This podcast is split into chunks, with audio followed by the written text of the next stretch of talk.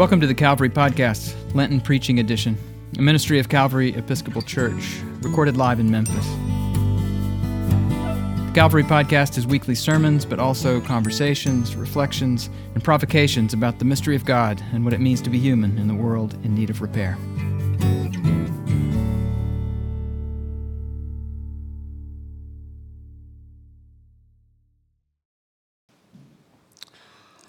Holy Spirit of God, take our minds and think through them. Take my lips and speak through them. Take our hearts and set them on fire with love for Thee through Christ our Lord. Amen. What a joy it is to be invited back by your great rector to be a part of this 99th year. 99 years you all have been coming here. this is really remarkable. 99. So next year will be 100, huh? Good. God willing, we'll all be here together maybe. That'd be wonderful, wouldn't it? I can't believe that this has continued.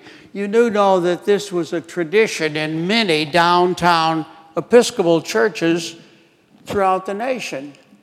This is one of the few that still does it. I congratulate this church and this vestry and the clergy it's had, especially your present rector, for maintaining this wonderful tradition. But I have to admit, there's a part of this tradition that's a bit different than where it exists preaching other places. While I was the rector of Trinity Wall Street in New York, occasionally somebody from Memphis would, would visit Trinity Wall Street while they were in New York. And they would come out the front door, and I'd be standing there, and they'd shake my hand, and I'd say, How are you? And she'd, We're from Memphis. And I said, Oh, wonderful. We lived it. Oh, we know you you know. You see, we always heard you at Waffle Shop.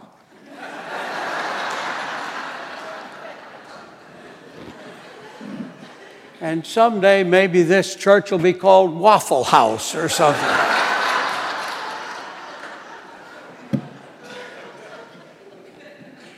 so the, the uh, tradition lives on, and I'm proud to have been a part of it for many, many years.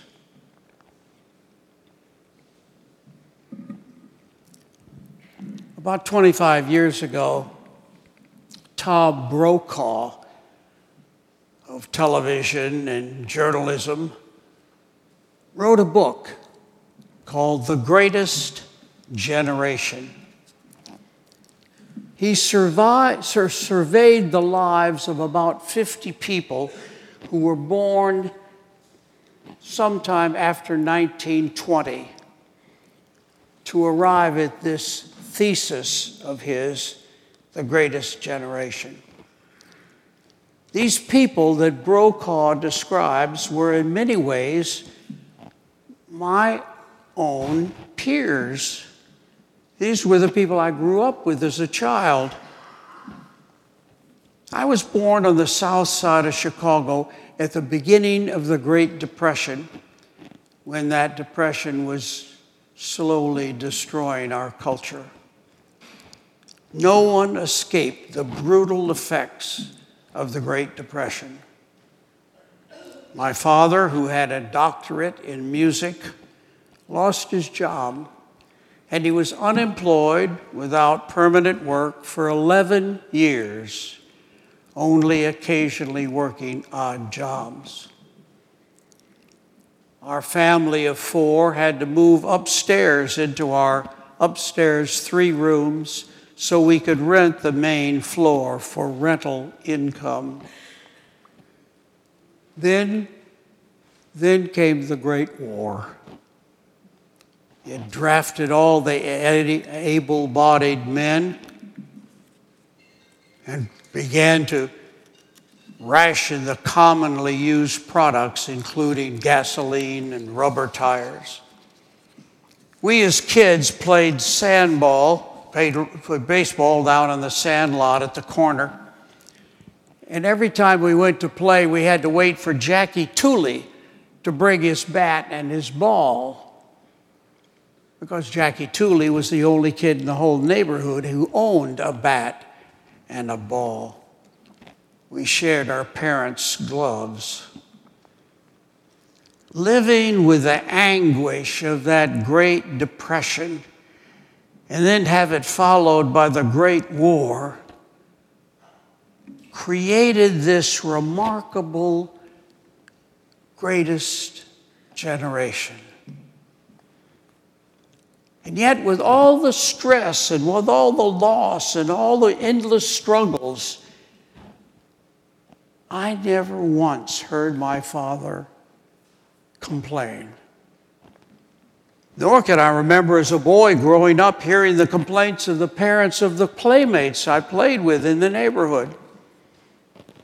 It was as if there was so much more than complaining would accomplish, like, like the house right across the street, where in the two front windows were hanging two gold stars.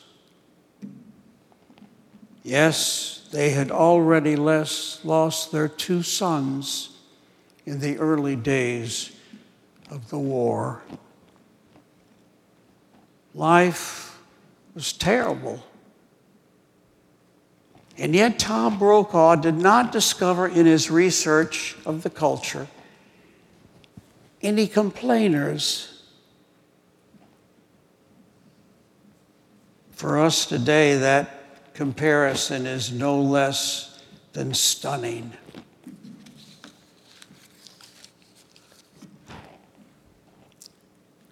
we just read in the gospel. A moment when Jesus, Jesus had plenty of reason to complain. Some Pharisees had come up to him after they'd gotten word that Herod was about to kill him. Now, there was plenty to complain about. Jesus had known that John the Baptist had been not only head killed, but beheaded, and his head was placed on a platter by that same Herod. And now Herod was out to kill Jesus, and you thought he'd complain in some way, but no, he just said, called Herod an old fox. And then he said, Go tell that old fox the good things that are going on. Tell him about the people that are being healed. Tell him the blessings that are taking place. Tell that old fox the good news, the good things. He could have gone on and on, and his friends and disciples would have cheered him on if he had just complained a little bit about that old fox or about all the atrocities that the Romans were causing as they occupied the Holy Land. But no, just one word fox. Then he immediately changed to the good news. He used what could have been his fury for fuel. Fury transferred into fuel for change. At times, you and I find ourselves mired down in fury in our own complaining, as if we're trapped. It's somehow or other we can't get out of that finding fault, finding fault, finding fault, complaining. And cannot turn that fury into, into something that is the fuel for change. There were many times in Jesus' life when that could have happened. You remember Remember when Jesus was down in Jericho and he was walking down the street and there were mobs of people around him because he was a popular figure. And he stopped and looked up in a sycamore tree, and there was a man who'd crawled up into the sycamore tree. You remember, Zacchaeus.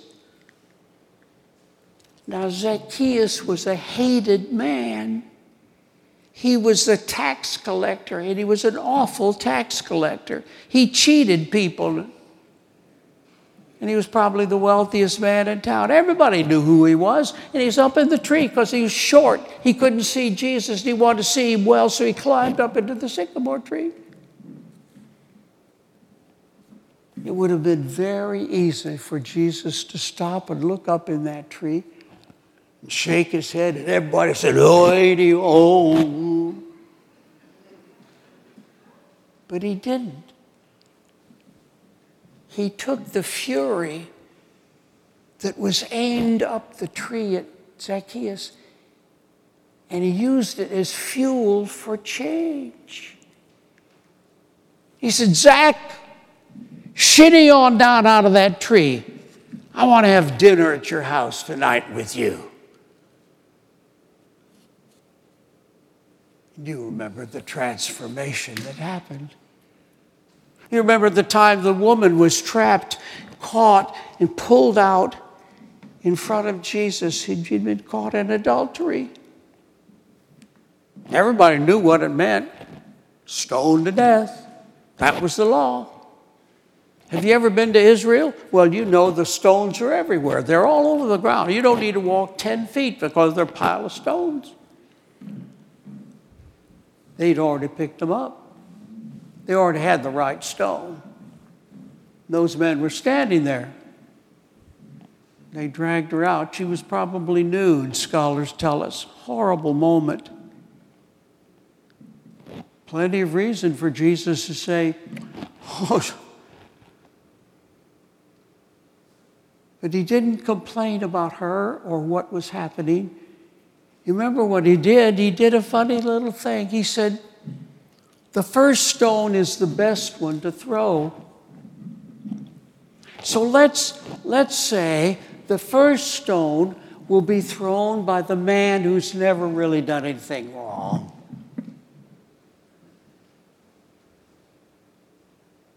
The scripture has an interesting little twist here. It says,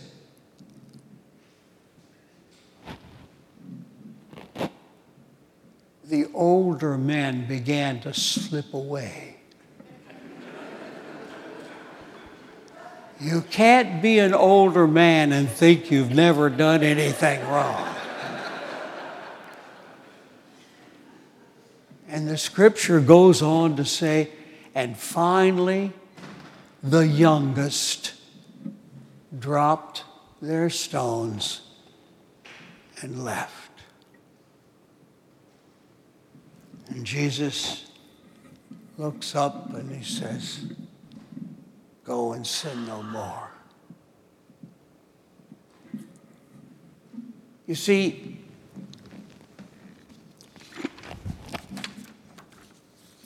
you see, the, the truth is that this,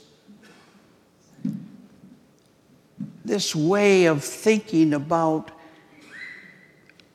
about a problem, about an issue where we get angry and upset and furious, that we use that fury for fuel. You remember the boat, the, the boat came in and Jesus was standing on the shore? They'd fished all night.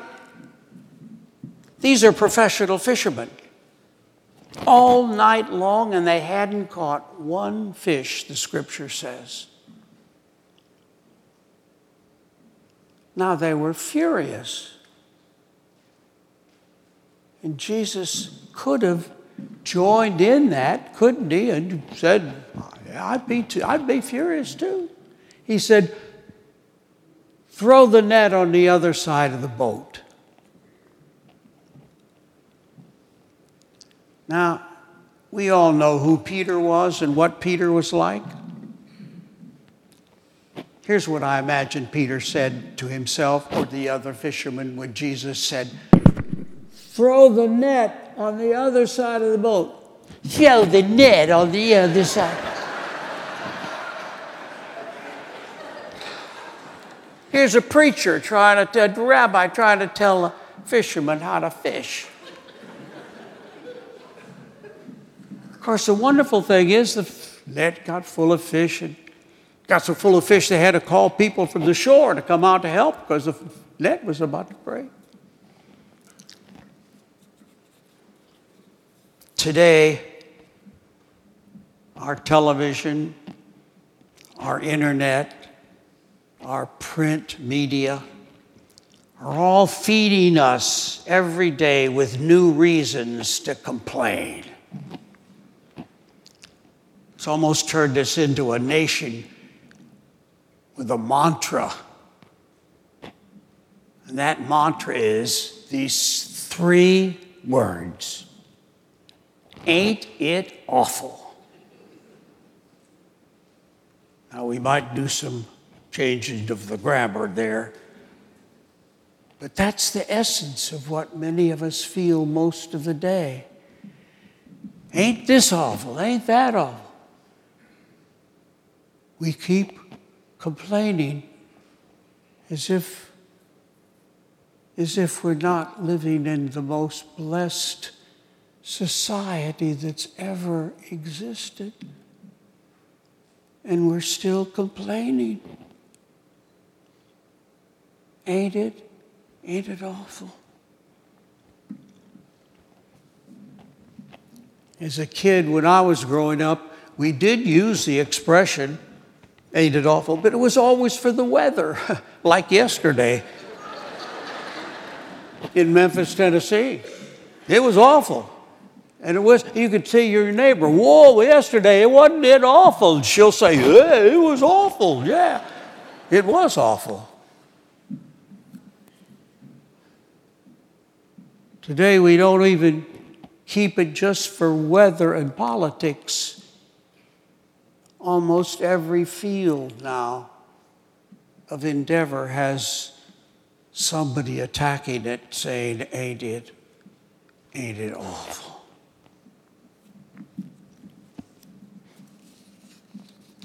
Today, in our dominant culture, nothing escapes. Ain't it awful? Nor have I myself escaped this negative way of thinking.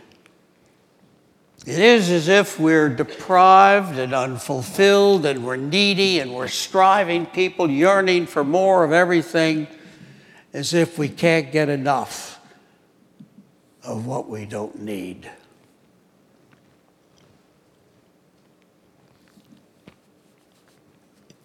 A few weeks ago in New York, where I serve at the Cathedral of St. John the Divine.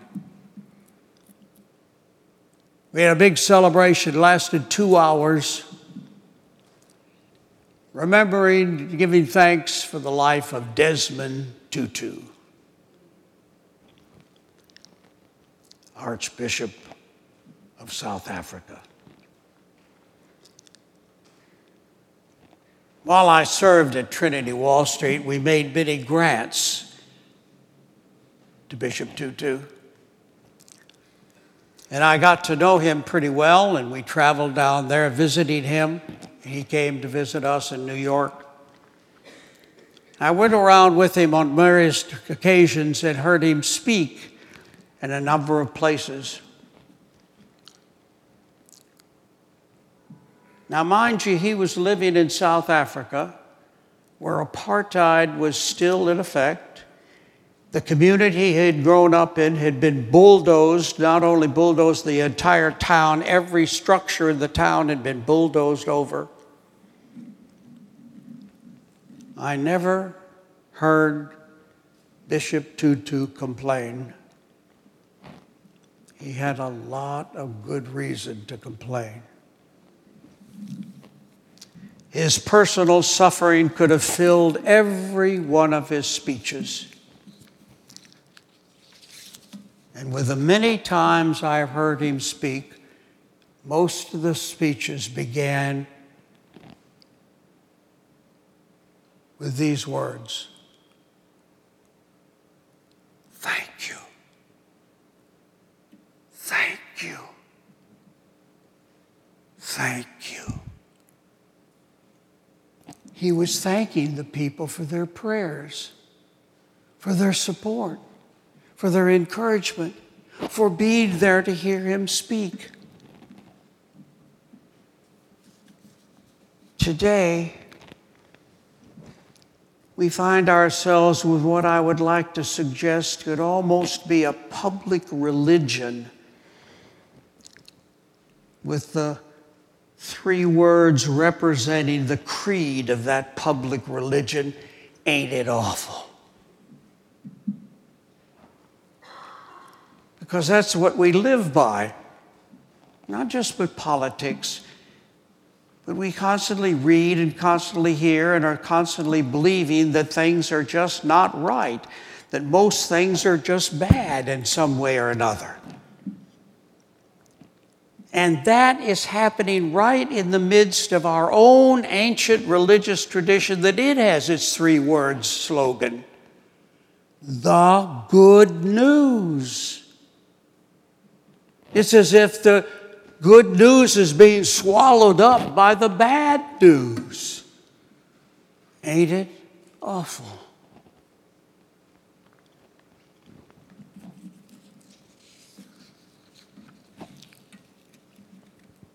Author Ernest Hemingway once said this There are a few words that are traditional words for our society which capture our core beliefs, our core values, our core strengths.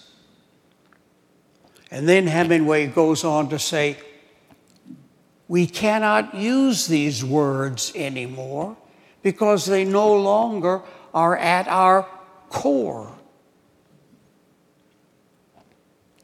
Hear those words duty, honor,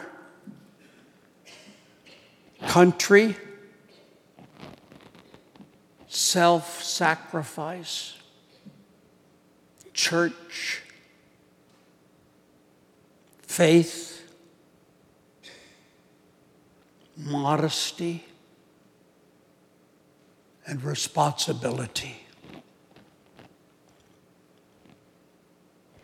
Whether Ernest Hemingway is correct or not, today, at this very moment, we are seeing these very powerful words flourishing and grounding the very lives of a brand new greatest generation being birthed in the Ukraine.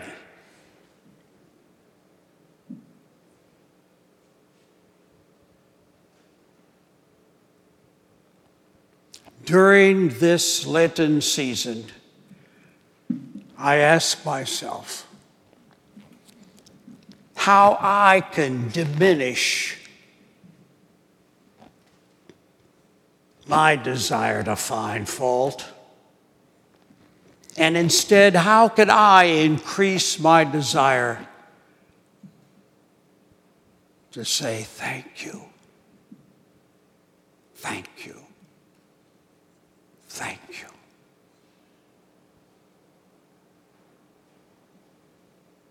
That's my Lenten discipline. Let's do it together. Amen. The Calvary Podcast theme music was composed by Spence Bailey. Special thanks to Robin Banks, Director of Communications at Calvary, and Heidi Rupke, Lenten Preaching Series Coordinator. And thanks to you for listening. If you're curious about Calvary Episcopal Church, we are an eclectic bunch of Christian people who don't all think the same thoughts or dress the same way or vote for the same candidates or even believe all the same things about the mystery of God and what it means to be human. But we do believe that we need each other because of our differences, not in spite of them, and that God calls us into unity, not uniformity. Subscribe to the Calvary Podcast at calvarymemphis.org slash podcast or wherever you get your podcasts. Visit Calvary in person at the corner of 2nd and Adams in the heart of downtown Memphis, Tennessee.